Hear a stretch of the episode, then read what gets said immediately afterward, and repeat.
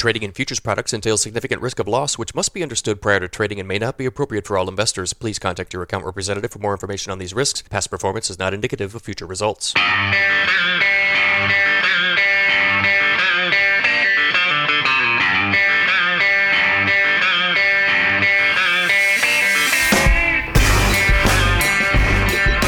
If you like grain markets and other stuff, you've come to the right place. Welcome to the Grain Markets and Other Stuff podcast. Here's your host, Joe Vaclavic. Hey everybody, welcome back to the Grain Markets and Other Stuff podcast. Happy Friday. I figured I would take a slow Friday afternoon and use it to give you kind of a rundown on these USDA Ag Forum numbers and some of my thoughts surrounding the Ag Forum numbers. So this is an annual event in February that the USDA essentially issues a bunch of projections and estimates. Some of them I think are more useful than others. I think in the grand scheme of things, the report, if you want to call it that, is largely useless and inactionable by us as grain marketers or as farmers. There's nothing in these numbers here that I've seen this week that I can take and use to make a decision. That's just not how this sort of thing works. That's really not how USDA numbers work in general. I mean, very seldom do you get an actionable piece of information from the USDA, whether it's in this February report, which I think has very little bearing on the market, or even in some of the more important reports. But we can get a little bit further into that. So we'll start off with the acreage numbers, and USDA is projecting 2020 corn acreage at 94 million and soybean acreage at 85 million.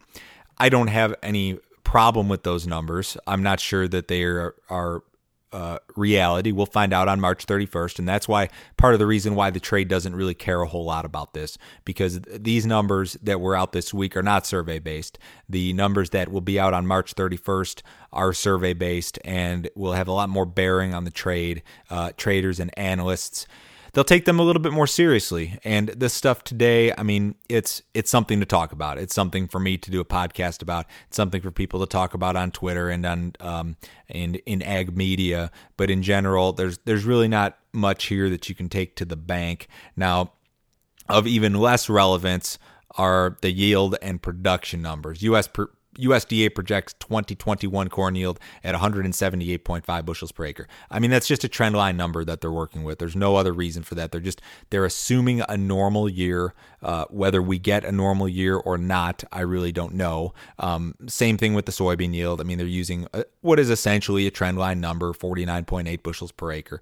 The thing with projections, especially projections in February, is that, put it this way, weather is what dictates the direction of these markets to such a significant extent.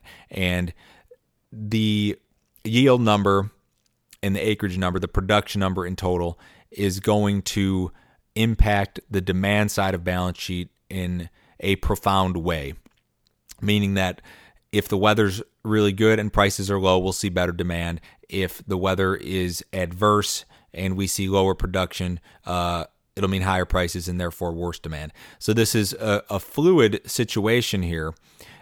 So there's not really much I can do with these estimates. There were some numbers that really stuck out as being shocking. Your estimate for corn ending stocks following the 2021 marketing year, 2.637 billion bushels. That's phenomenally high.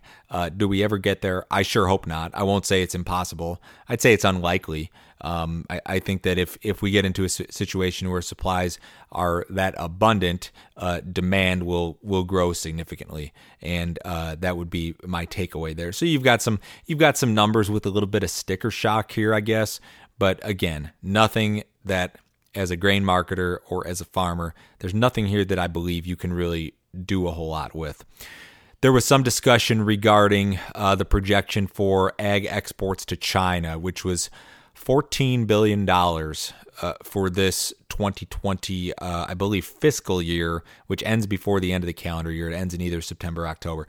In any case, remember, as part of the trade deal, China committed to $36.5 billion in ag purchases during the 2020 calendar year.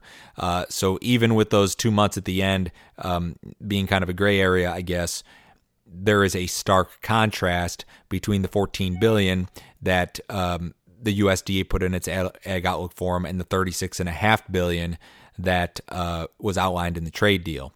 Which is more likely? If I had to guess, to be honest, I'd say the $14 billion is probably more likely.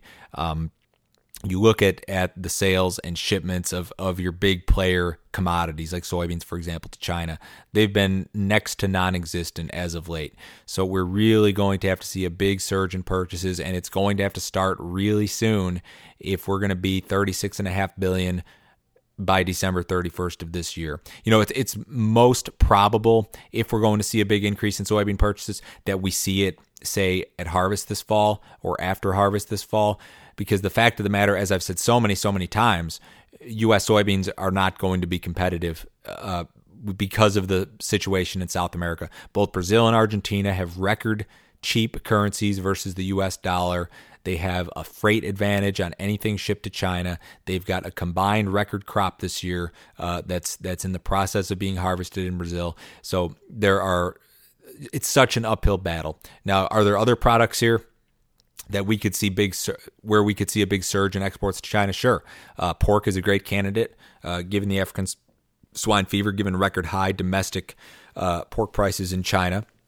I think ethanol or even corn could be candidates. U.S. corn is essentially the cheapest feed grain available on the global export market. So if we were to sell some corn, whether via ethanol or directly to China for feed, that would not be totally shocking to me. As a matter of fact, given we've seen some chatter and some news articles suggest here just this week that China would actually begin some purchases of U.S. ag products as early as the beginning of March. And I expect to see that.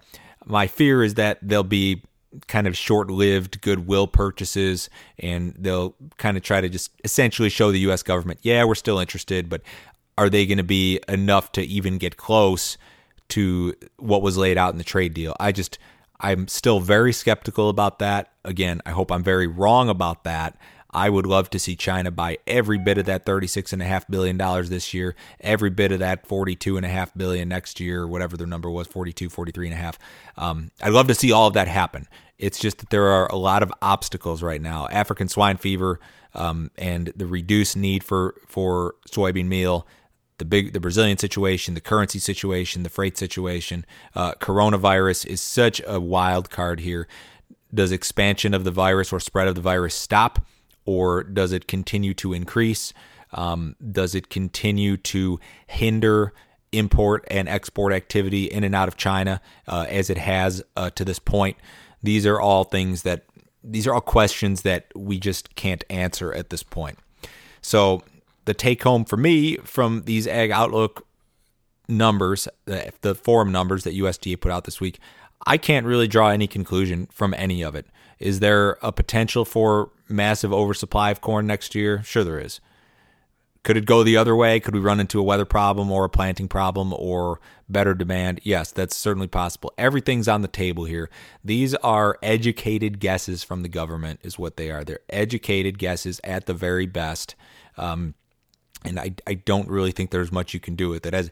As I talked about, I was on U.S. Farm Report last weekend when we taped from the Farm Machinery Show, and they asked me what I thought about acreage, and I said it doesn't matter. It doesn't matter what I think. You know, even if I were to be able to tell you with any degree, with 100% accuracy what the corn acreage number was, and say that number was 95.5 million, higher than what everybody thought. Are you as a farmer going to look at it and say, all right, well, that's it. I'm going to go sell a whole bunch of D's corn today. I'm going to price a whole bunch of corn today. I don't think anybody's going to do that, mostly because of the fact that corn prices are so low and not profitable for a lot of the country. I think that that's really the most important thing. And that goes back to the fact that the only thing that really matters here is profitability. These Outlook Forum numbers, all these educated guesses, they're just noise in the market, and they may have some bearing on the trade down the road, but for right now, I mean, there's nothing you can really take to the bank here with this stuff. On another note, President Trump tweeted something out here on Friday indicating that MFP 3.0 was a possibility, and I have thought for a while now that MFP 3.0 was a very strong possibility, given everything that I know. There had been some chatter in Washington regarding this. You look at grain prices, which are under pressure. You look at the fact that this is an election year. And honestly, both parties, whether you're looking at Trump or you're looking at the Democrats, they are both essentially trying to buy votes here. And I think that MFP is warranted. I think what the administration has done to exports and soybeans, of soybeans in particular, is a bad deal, and there needs to be some leveling of the scales there. But in any case, you know, I've been told, you know, both sides are pandering for votes, and you know, the Democrats are telling people that college is going to be free and you're going to get your student loans erased and you get free health care. And the Republicans are telling the farmers they're going to get checks. And it's all true. I mean, it's the unfortunate reality that we live in, is that that's the way that these politicians see as being the way to be elected, is that we've got to throw money out there. And I don't like that. I don't like it from either side, but that's the world that we live in. I don't like the trade war either, but you know, that's the hand that we're dealt right now. So as we move forward here, what are we going to pay attention to? We're going to pay attention to prices like we always do. We're going to pay attention to prices and profitability, operating margins, all of that good stuff. As I always do, will continue to pay attention to the position of large money managers. I told you in recent weeks that I thought I knew that the managed money position, the fund position in the wheat market, had become extreme. There was a day here earlier this week where private groups estimated that funds were long more than 50,000 contracts of SRW wheat. That's only happened, if it happened this week, it would be the third time in the last 5 years. Those sort of things typically correlate with marketing opportunities. I'll continue to follow that stuff. You can't change your game plan based off of any of the news that you saw this week. You can't, while MFP seems probable to me, you can't base your grain marketing plan around it. That would be irresponsible. These outlook numbers, there's nothing here that I can take to the bank and tell you that any of it is accurate with any degree of certainty. They're just educated guesses. In regard to China, it's a wild card. Will they come in and buy a whole bunch of anything in the next several weeks? I think they're going to buy something. What and how and for what delivery period, I really don't know. I just think we're going to see something. I could see corn again. I could see pork, soybeans. Maybe we'll see a little bit, but we're just not competitive there. So there's a lot going on this week. There's a lot of headlines going on this week. The markets are going to end the week on kind of a sour note, especially the corn. Dec corn made some new lows here on Friday. So is this the sort of price action that you want to see? No, it's not. But just keep in mind, every year, the last 4 or 5 years, even in this bear market cycle, every calendar year has presented you with some sort of marketing opportunity. And if I had to guess, I'd say that this year will be no different. That's not just like the outlook numbers. That's not a prediction you can take to the bank. It's an educated guess at best. But I put it this way. I haven't talked to a lot of farmers that are interested in doing a whole lot of marketing right now, especially in new crop. I mean, old crop, you're kind of on the clock. You know, a lot of guys are going to need to generate cash. They're going to need to clear bin space. And, you know, here we are. It's late February. Things are going to get moving here. Planting will be going before you know it. Time really flies, especially the longer I'm in this business. The years just seem to really fly by. But, you know, be optimistic. There'll be opportunities. Just make sure you're prepared for the opportunities when they present themselves. On yet another note, I saw some really terrible grain marketing advice in the ag media this week, and I wanted to comment on that. I put a post on Twitter, and I said this. I said, I read a dumb article about grain marketing yesterday. My second tweet was this. The commodity business doesn't necessarily attract the most intelligent people. You don't even need a degree or training to be a grain marketing advisor or broker, which should be obvious based on the garbage that is often printed. I'm not saying you're dumb or I'm smart. I'm just saying. And that is the fact of the matter. I've been around this business long enough now. I've worked at enough places, big places, to know that Yes, this business does not necessarily attract, in all cases, the most intelligent people. This is not like being a doctor where you need to go to med school and go through training. This is not like being a lawyer or an accountant where you've got all sorts of different things that you've got to test through and years of training and schooling. This is a job that anybody who can pass a fairly simple test can do. And I need you to be aware of that. I don't know if farmers or people generally in the ag community that follow people like myself are aware of that, but just be aware that a grain marketing advisor, there's no qualification to be a grain marketing advisor.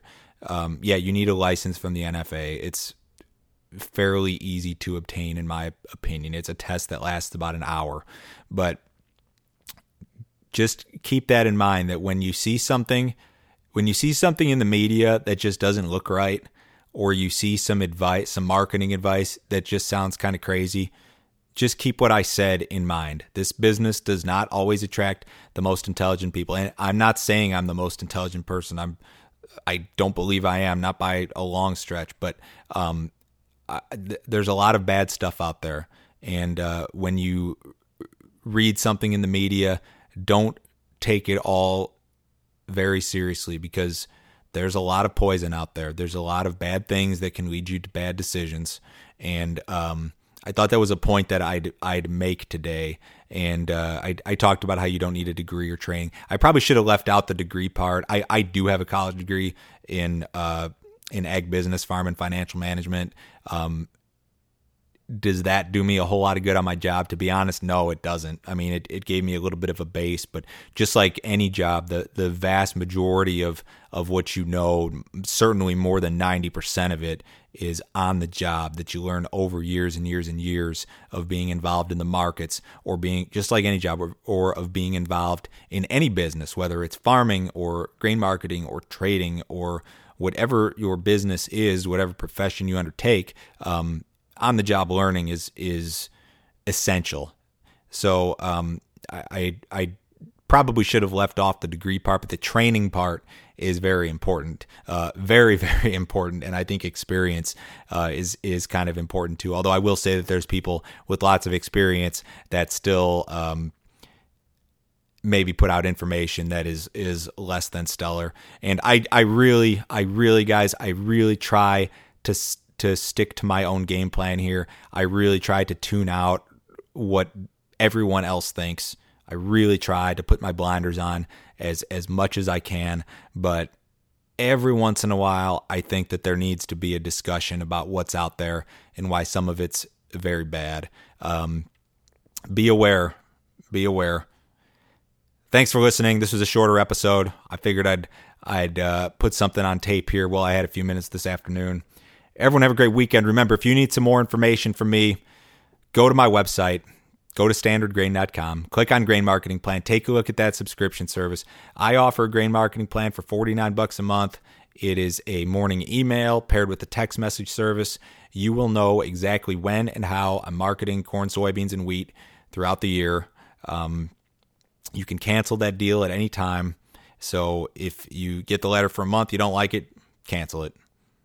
It's not going to hurt my feelings, but I do think that could help perhaps steer you in the right direction. Everyone have a great weekend. We'll try to get something going here on the podcast on Monday. Keep listening, keep subscribing. Catch you later.